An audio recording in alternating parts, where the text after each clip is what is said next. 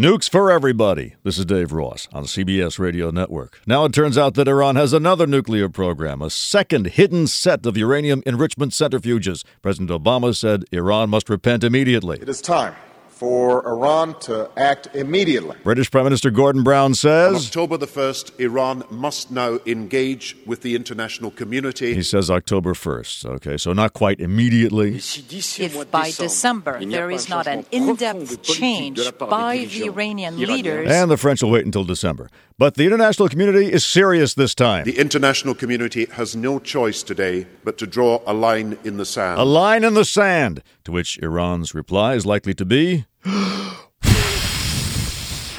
Why doesn't the international community ever draw a line using that spray paint that the taggers use? Face it, Iran will always have one more nuclear site than they admit to having. And you know what? I hope they have a gazillion of them because there is nothing that will bankrupt a struggling nation quicker than a nuclear weapons program. Look at us. Our nukes were useful during the Cold War. Hiding under a desk was a welcome break.